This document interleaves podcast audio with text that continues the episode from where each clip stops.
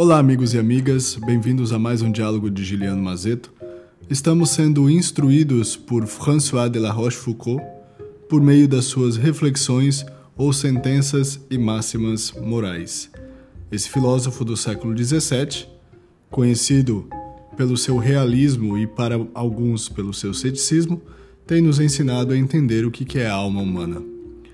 E hoje nós nos debruçaremos sobre o aforisma número 161 que diz o seguinte: Deve haver certa proporção entre as ações e os propósitos, se delas queremos tirar todos os efeitos que podem produzir.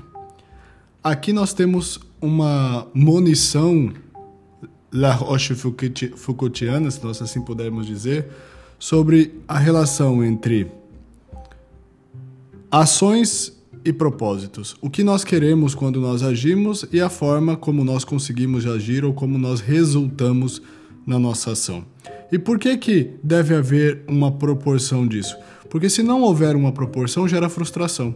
Se nós agirmos aquém daquilo que nós nos propomos, nós vamos nos frustrar. Por quê? Porque faltou muito. Se nós agirmos além daquilo que nós propomos, nós vamos nos, des nos desgastar. Por quê? Porque vai faltar as condições e a energia suficiente para continuar agindo.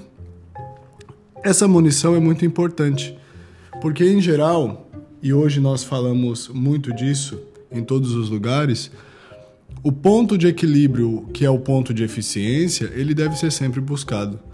É aquilo que os gregos chamavam de metron ariston. Isso significa o ponto justo, o ponto equilibrado, o ponto no qual nós vamos conseguir de fato estruturar as nossas ações para que elas se perenizem. Isso é uma outra palavra importante.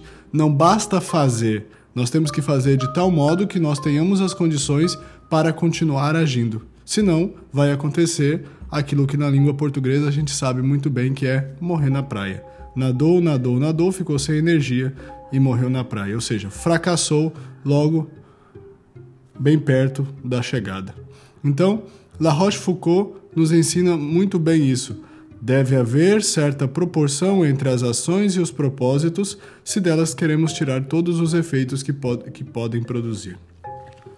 Diante disso, a reflexão que nos fica é: como é que nós estamos estruturando a nossa vida, os nossos projetos, as nossas iniciativas para que de fato essa proporção entre aquilo que nós desejamos, daquilo que nós projetamos e a forma e a energia que nós despendemos ao agir estejam de maneira proporcionada para que de fato nós tenhamos um resultado efetivo.